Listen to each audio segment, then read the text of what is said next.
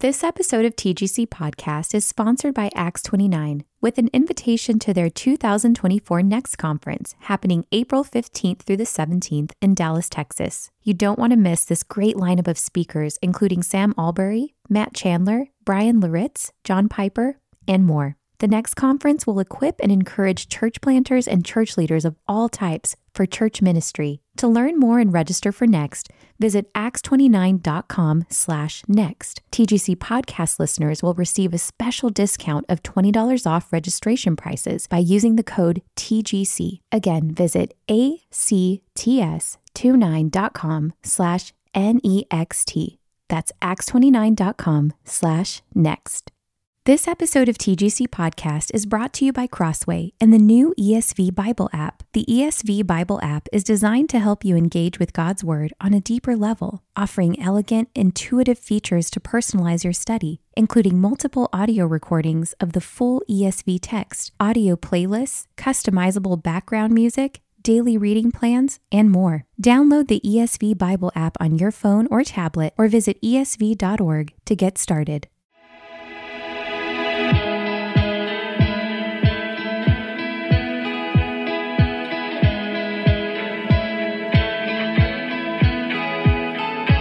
Welcome to the Gospel Coalition podcast, equipping the next generation of believers, pastors, and church leaders to shape life and ministry around the gospel.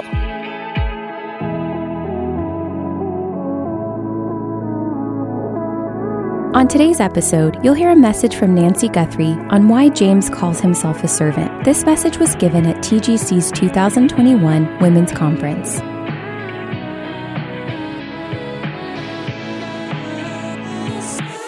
You know, sometimes I think that we read parts of the Bible without really thinking about the human person that's actually behind those words, that person who uh, felt the burden to do this writing and made the arguments and organized the words. And so we're going to just spend this session looking at the person of James, who wrote the book that we're going to be studying here. And in the, the truth is, in the book of James itself, he doesn't tell us very much about himself beyond introducing himself in, in the first verse.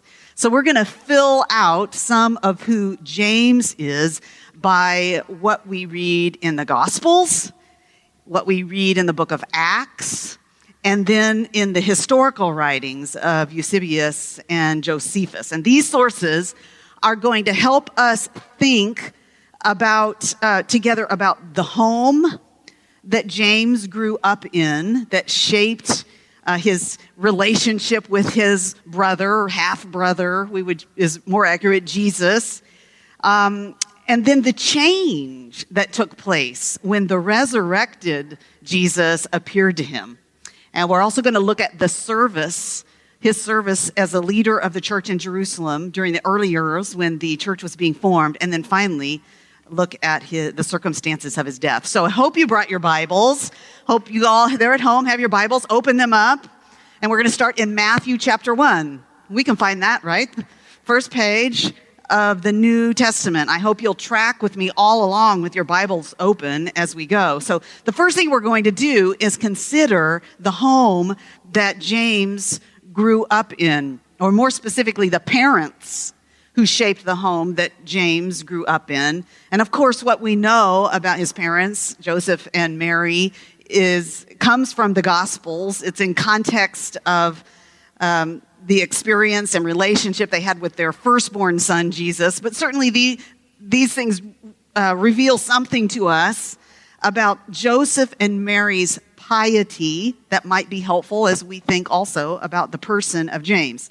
Now we're introduced to Joseph here in Matthew chapter 1, who's going to be Jesus's earthly adopted father and James's biological father.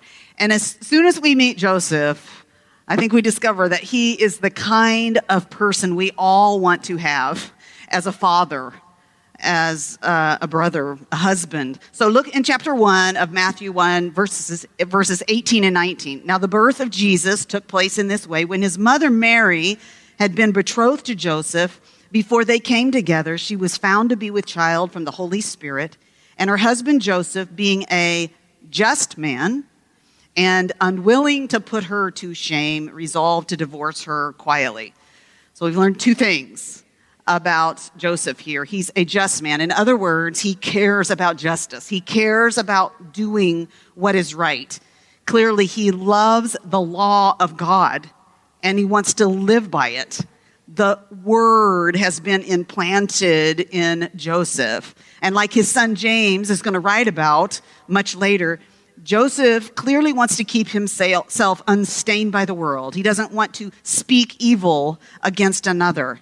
And of course, the problem is that from his vantage point, at, at this point in time, it would seem that Mary has been part, uh, party to a great wrong. She's pregnant. And he knows it's not his child, and he simply can't begin their life together as if she hasn't slept with another man. That would be ignoring God's law that he loves. And right away, if we read the book of James, we realize that James is his father's son. Because the book of James, as we're going to see over these plenary sessions, uh, is very dependent on Old Testament law.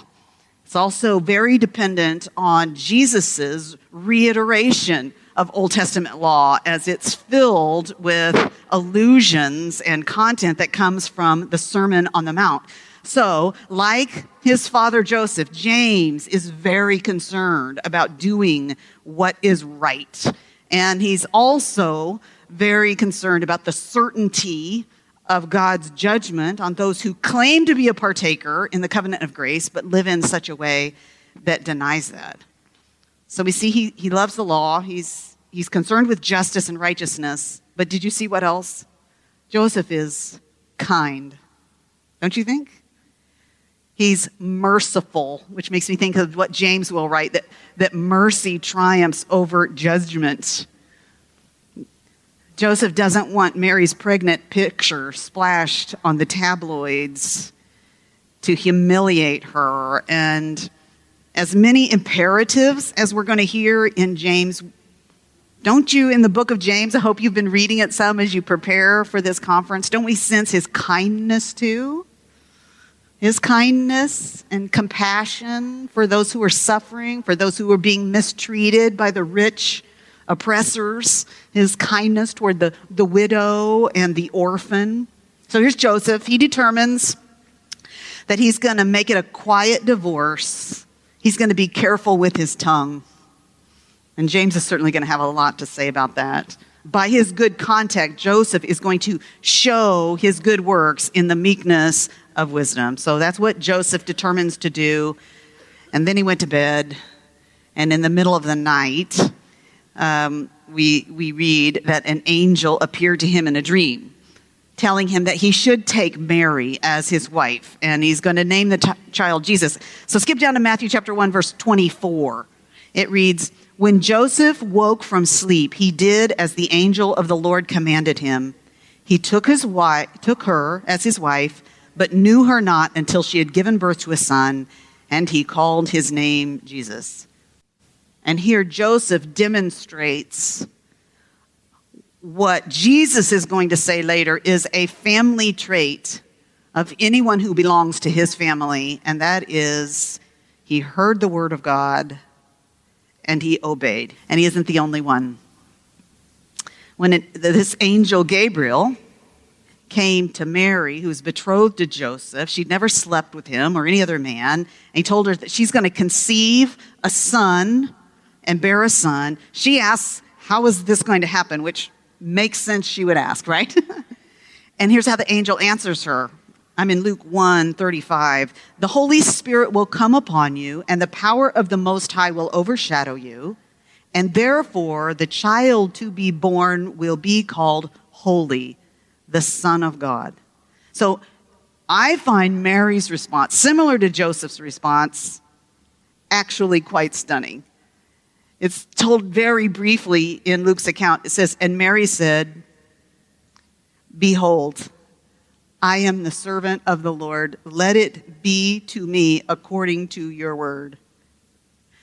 She heard God's word through this angel, or as James might say, she received with meekness the implanted word. She intended to submit to it and obey it no matter what it might cost her.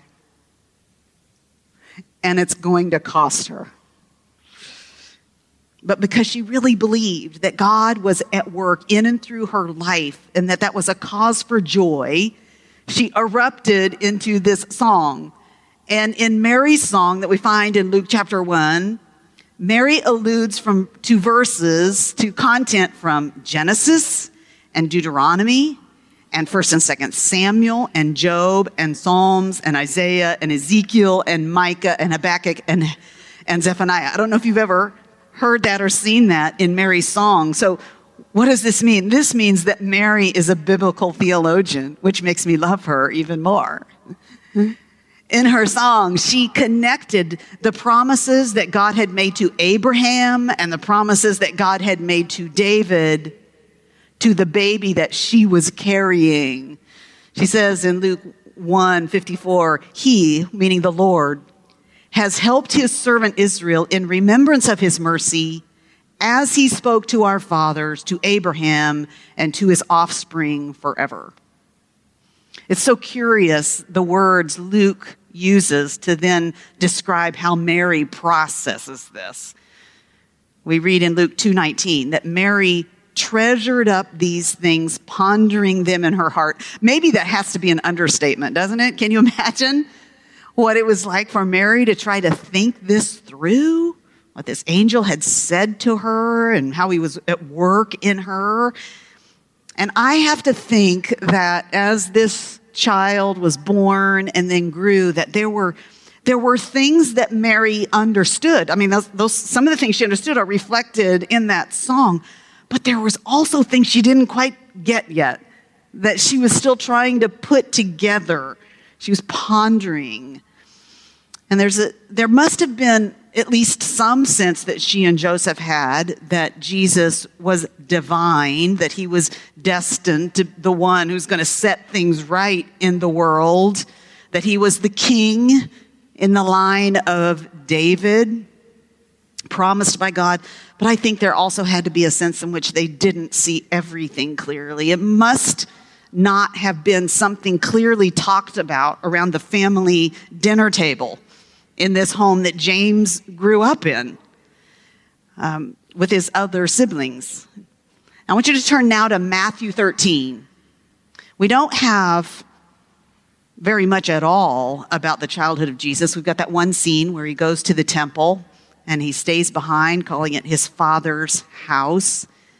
But we do have this in Matthew chapter 13, look beginning in verses 55. And when Jesus had finished these parables, he went away from there and coming to his hometown, you got the picture? He's there where all of his family is going to be. They all come to this place, right? He taught them in their synagogue so that they were astonished. And they said, Where did this man get this wisdom and these mighty works? Is not this the carpenter's son? I mean, they've all bought stuff from the carpentry office probably. Is not his mother called Mary, and are not his brothers James and Joseph and Simon and Judas, and aren't his sisters with us? Where then did this man get these things? And they took offense at him. They're not impressed with him, they're offended by him. But not just all those people out there, because it says that Jesus said to them, A prophet is not without honor except in his hometown. And do you see the next three words? in his own household. And he did not do many works there because of their unbelief. His own household, unbelief. Jesus is talking about his brothers and sisters. But maybe we should give them a bit of a break. um, what must it been must it have been like to grow up with a big brother who never disobeyed, who always did the right thing, who could impress even the rabbis at the temple, not just with his answers to their questions, but the questions that he asked. I mean, in one sense, I can't imagine how they didn't believe that Jesus was divine. How could they not be drawn to a brother who always loved perfectly? Uh, and always loved them perfectly and everyone around them. And yet, I think any of us who have siblings also recognize, can't we, that it can be incredibly annoying, maybe even alienating to have a sibling whose good behavior is always making us look bad. Anybody out there have that? Maybe? yeah, two sisters sitting right here. Okay.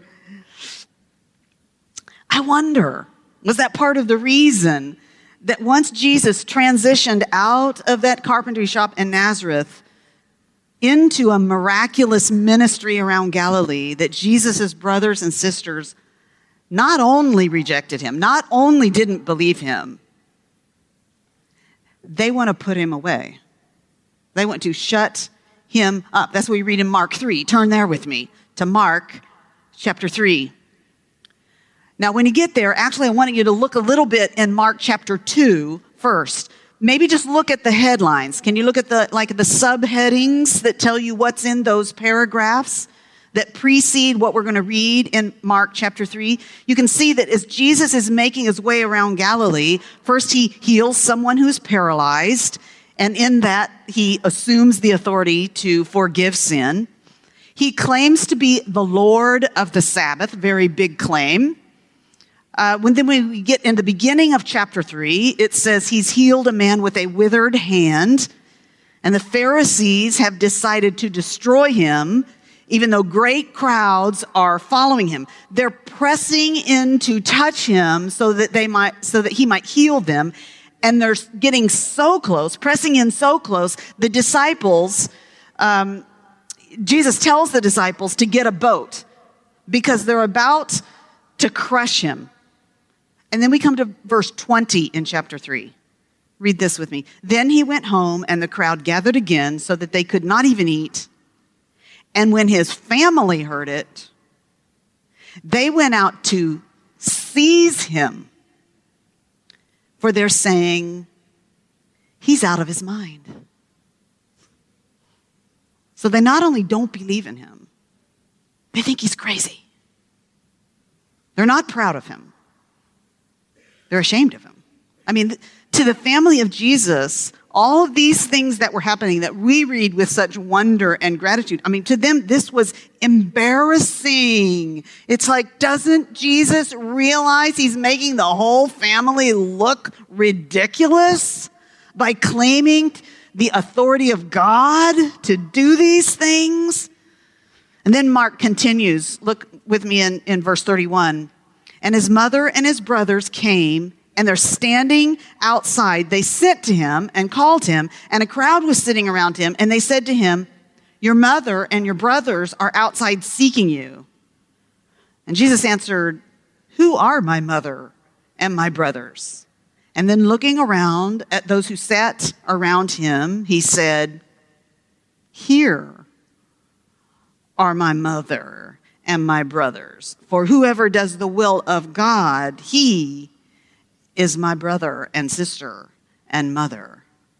Jesus actually used this as an opportunity to reveal something very significant about the human family, as well as what it means to be part of his family.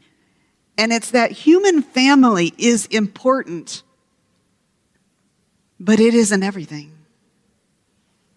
According to Jesus, there's a family that takes precedence over our biological families, and that is the family made up of our spiritual mothers and brothers and sisters. The family made up of people who are related by faith and obedience to Jesus. We gain one more insight into Jesus' relationship with his siblings in the Gospel of John. Turn to John chapter 6. In this scene, Jesus has just fed 5,000 people with five loaves of barley and two fish. And all is well and good until Jesus became really straightforward about what he was trying to communicate through this miracle. Verse 53 of John 6. Jesus said, Truly, truly, I say to you, unless you eat the flesh of the Son of Man and drink his blood, you have no life in you. Whoa. Eat his flesh? Drink his blood? What, what, does he mean by that? And we read that many of the people who heard what he said that day, they were, they were just very offended by the very idea. And if you skip down to verse 66, it ends by, with this report that many of his disciples turned back and no longer walk with him. So there's the scene, and then we turn, we head into the next the um, part, John chapter seven, and it opens this way. After this, Jesus went about in Galilee. That's his hometown area. He would not go about in Judea because Jews were seeking to kill him. Now the Jews' feast of booths was at hand. So his brothers said to him, Leave here and go to Judea that your disciples also may see the works you are doing. For no one works in secret if he seeks to be known openly. If you do these things, then show yourself to the world. And then look at this last line in verse 5. It gets me. For not even his brothers believed in him. Isn't that not a terribly sad sentence? So here's the question when you read this if they don't believe in him, why are they urging him to go to Judea, which would mean go to Jerusalem? Maybe they just want him out of their backyard. But you have to wonder what kind of brothers and sisters want their brother to go to the very place where there are people who have declared openly that they want to kill him. So they're, they're, they don't believe in him, but their lack of belief evidently isn't a hindrance to their desire to maybe ride on his coattails if he's going to gain in popularity there in Judea. It doesn't keep them from giving Jesus what they may see as good advice. I mean, what they know is the feast of booths or tabernacles, that draws thousands of people to Jerusalem. And they must be thinking, okay, if Jesus goes there and he performs some miracles, it's going to be a big boost to his notoriety. His brothers want Jesus to put on a big display of miracles for the largest audience possible. Of course, Jesus did intend to put himself on display in Jerusalem, but not in the way that his brothers thought he would. Jesus put himself on display in Jerusalem by being hung on a Roman cross. He said, indeed, that when he was lifted up, he would draw all men and all people to himself. And here's what I find so beautiful and so amazing that among those that he drew to himself when he was lifted up on that cross were his slow to believe brothers and sisters. They weren't there at his crucifixion. I mean, think about it. To have a brother being put to death in such a humiliating way would be the ultimate embarrassment and shame. His mother is there alone. And so Jesus appoints the apostle John to take care of her. But then something happened. Turn with me to 1 Corinthians 15. All right, I want somebody to shout out to me. When I say 1 Corinthians 15, there should be one word that comes to your mind. What is it? Anybody? I can't hear you. Resurrection! Absolutely. Resurrection. This is this chapter about resurrection. So let's begin in verse 3 of 1 Corinthians 15, uh, in which Paul is going to define the gospel that he preaches.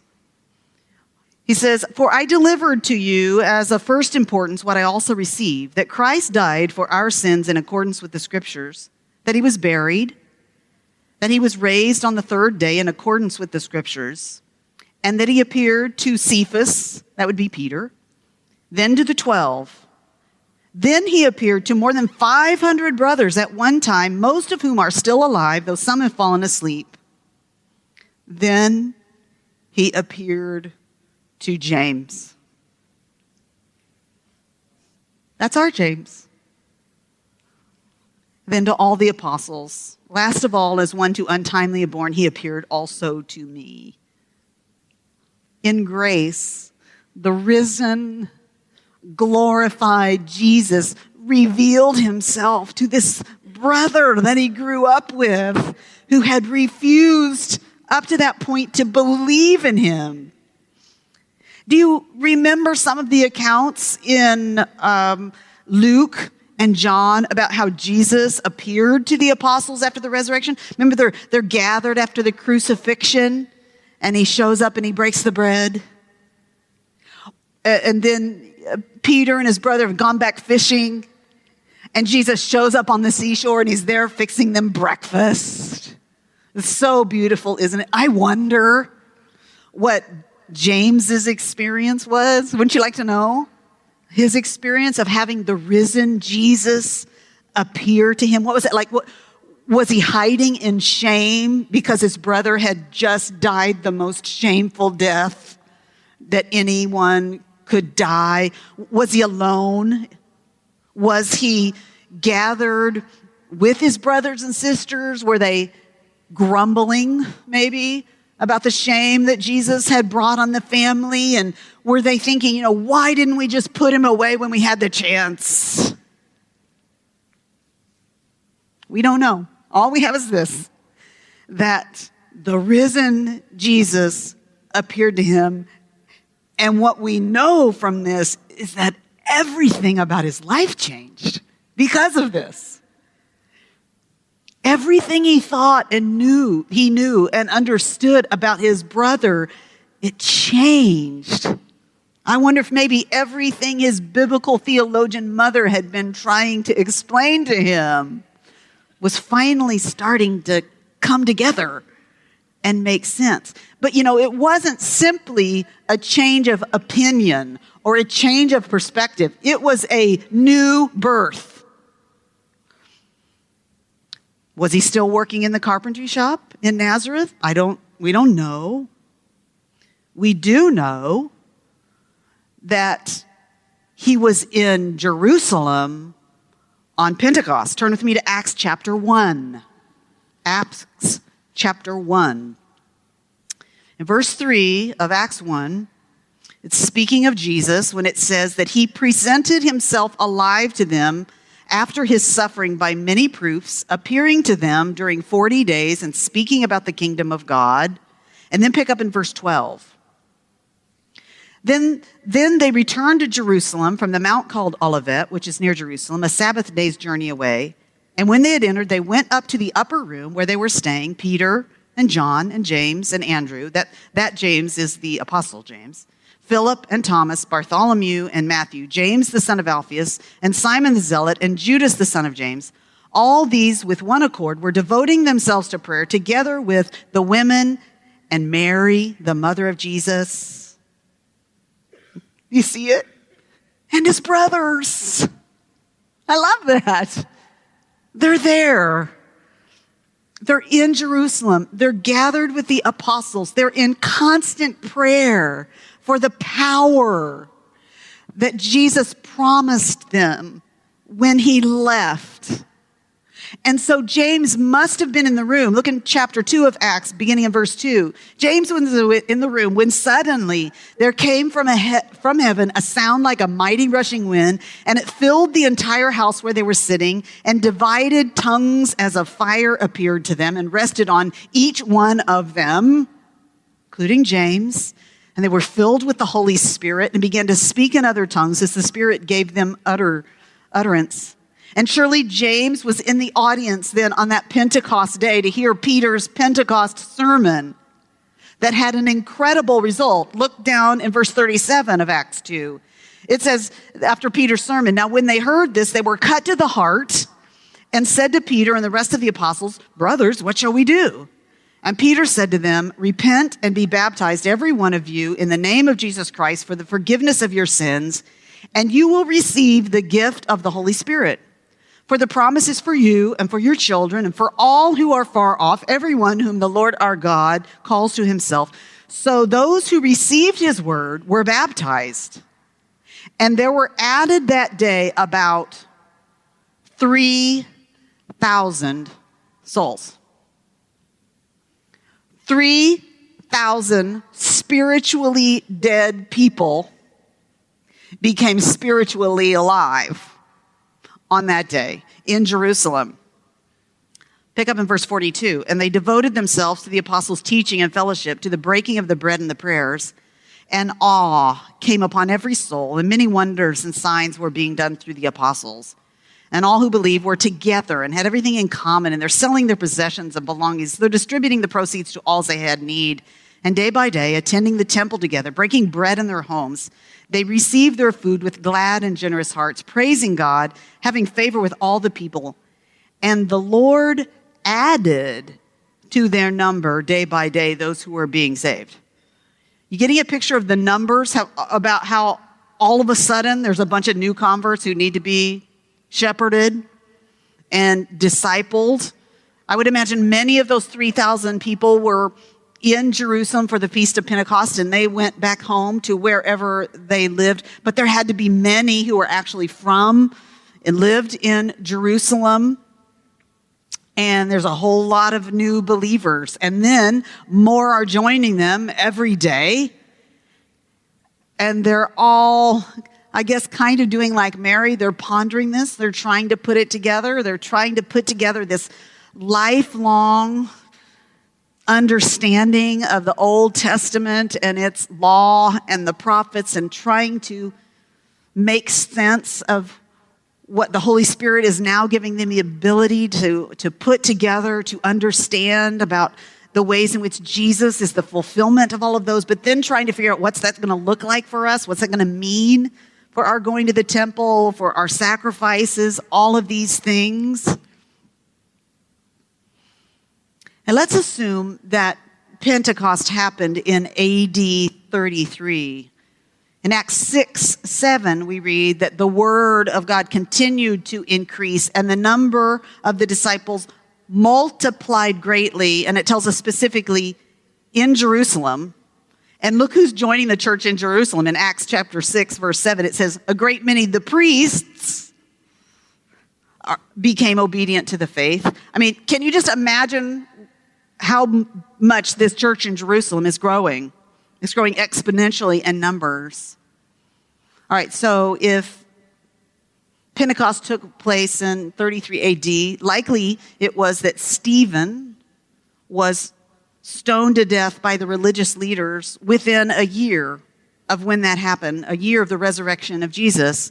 And so if you turn to Acts chapter 8, we read that on that day, meaning the day that Stephen was stoned, there arose a great persecution against the church in Jerusalem, and that they're scattered throughout the regions of Judea and Samaria, except the apostles.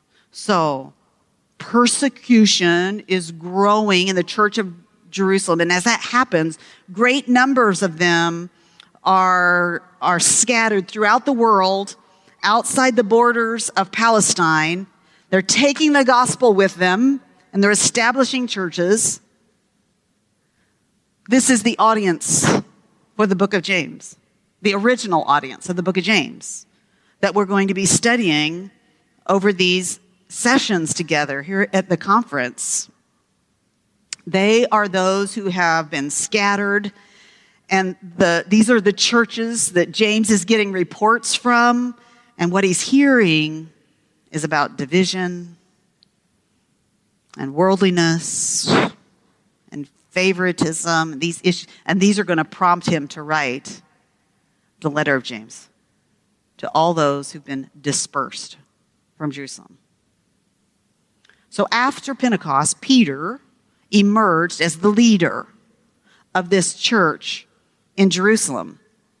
And it's about 10 or 12 years later that we read in Acts 12 about when Peter was imprisoned by Herod right before Passover.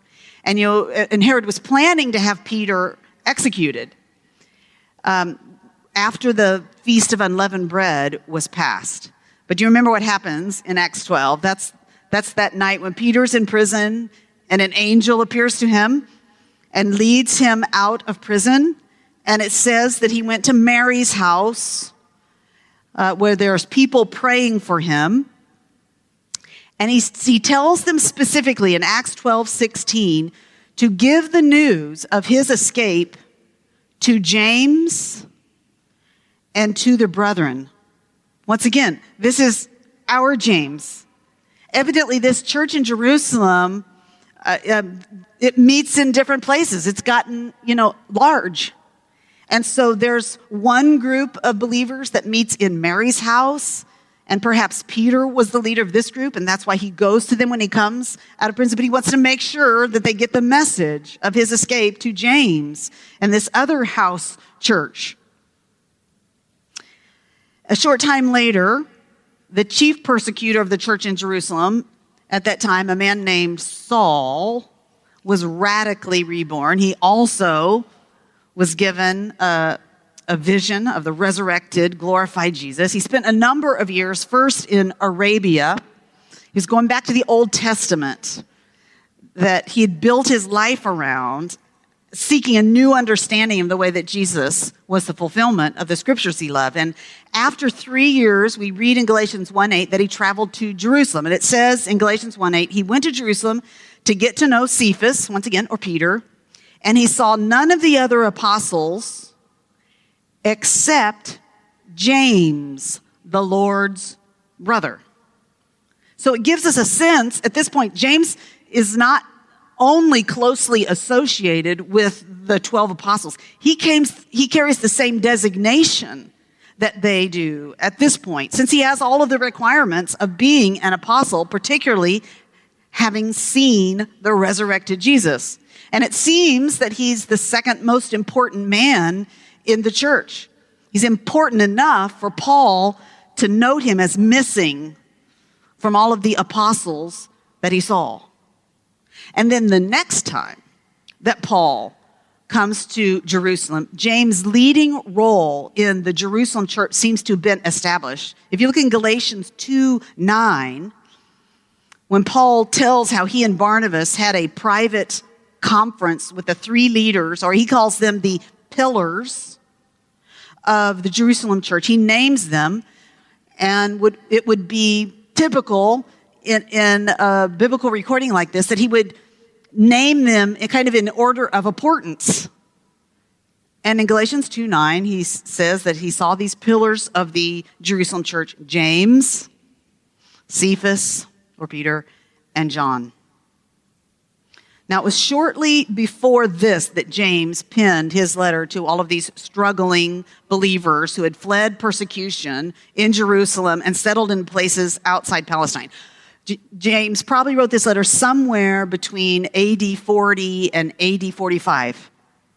And about 20 years later from that, another half brother of Jesus will pen his letter, the book of, you know it, Jude, exactly. Now, here's what I find most interesting about these two half brothers of Jesus it's the way they introduce themselves in their books. Have you ever noticed that? Turn, turn to James chapter 1 and then maybe put another finger in Jude.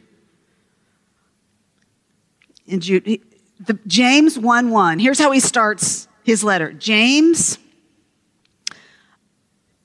a servant of God and the Lord Jesus Christ. I have to tell you, if it were me, I would probably, if I was writing this letter, it'd probably be Nancy, half sister of Jesus, I mean, let's get some credibility in there, right? I mean, nobody else can claim that. So it's so stunning to me that James doesn't draw on that at all. Right? Uh, James, a servant of God and the Lord Jesus Christ. And then if you flip to Jude, how did Jude begin his book? Jude, a servant of Jesus Christ and brother of, we might expect, okay, now he's going to do it. No, brother of James. Isn't this incredible? They define themselves not as half brothers of Jesus, but as servants of Jesus. Clearly, they have come to see Jesus not merely as their sibling, but as the Savior. And not just the Savior of the world out there, but their Savior, their only Savior. They went from wanting to silence Jesus to giving their lives to serve Jesus. And rather than being embarrassed by Him, they glory in being able to call Him Lord. The Bible itself doesn't tell us about how James's life and ministry came to an end, but the biblical, the not biblical, but the historians, uh, Eusebius, and, Eusebius and Josephus, they write about it. And here's what we find in the writings of Eusebius. I'm going to read it to you, and I hope you'll forgive me that it's kind of long, but I just felt like it was worth it. Can you stick with me a couple more minutes? Good. Here's what he writes. But after Paul, in consequence of his appeal to Caesar, had been sent to Rome by Festus, the Jews, being frustrated in their hope of entrapping him by the snares which they had laid for him, turned against James, the brother of the Lord, to whom the episcopal seat at Jerusalem had been entrusted by the apostles. Leading him into their midst, they demanded of him that he should renounce faith in Christ in the presence of all the people but contrary to the opinion of all, with a clear voice and with greater boldness than they had anticipated, he spoke out before the whole multitude and confessed that our Savior and Lord Jesus is the Son of God. But they were unable to bear longer the testimony of the man who, on account of the excellence of ascetic virtue and piety which he had exhibited in his life, was esteemed by all as the most just of men and consequently, they slew him. Opportunity for this deed of violence was furnished by the prevailing anarchy, which was caused by the fact that Festus had just died at this time in Judea and that the province was thus without a governor and head. The manner of James's death has already been indicated by Clement, who records that he was thrown from the pinnacle of the temple and beaten to death with a club. But Hegesippus, who lived immediately after the apostles, gives the most accurate account in the fifth book of his memoirs. He writes, The aforesaid scribes and Pharisees therefore placed James on the pinnacle of the temple and cried out to him and said, Thou just one, in whom we all ought to have confidence, for as much as the people are led astray after Jesus, the crucified one, declared to us, What is the gate of Jesus? And James answered in a loud voice, why do you ask me concerning Jesus, the Son of Man? He himself sitteth in heaven at the right hand of the great power and is about to come on the clouds of heaven. Which it grabs me that he says, said this at his death because this is what he writes about in the passage I'm going to speak on on Sunday on James, that he's about to come.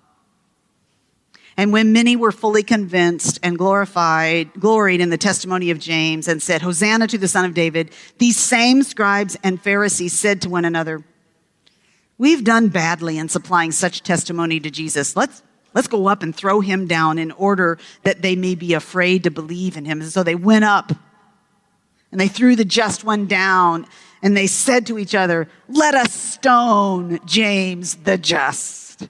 And they began to stone him for he was not killed by the fall. But he just turned and knelt down and said, I entreat thee, Lord God, our Father, forgive them, for they know not what they do. That sounds familiar. And while they were thus stoning him, one of the priests of the sons of Rechab, the son of the Rechabites who are mentioned by Jeremiah the prophet, cried out, saying, Cease, what do you? The just one prayeth for you. And one of them, who was a fuller, took the club with which he beat out clothes and struck the just man on the head. And thus he suffered martyrdom. And they buried him on the spot by the temple and his monument still remains by the temple. He became a true witness both to Jews and Greeks that Jesus is the Christ.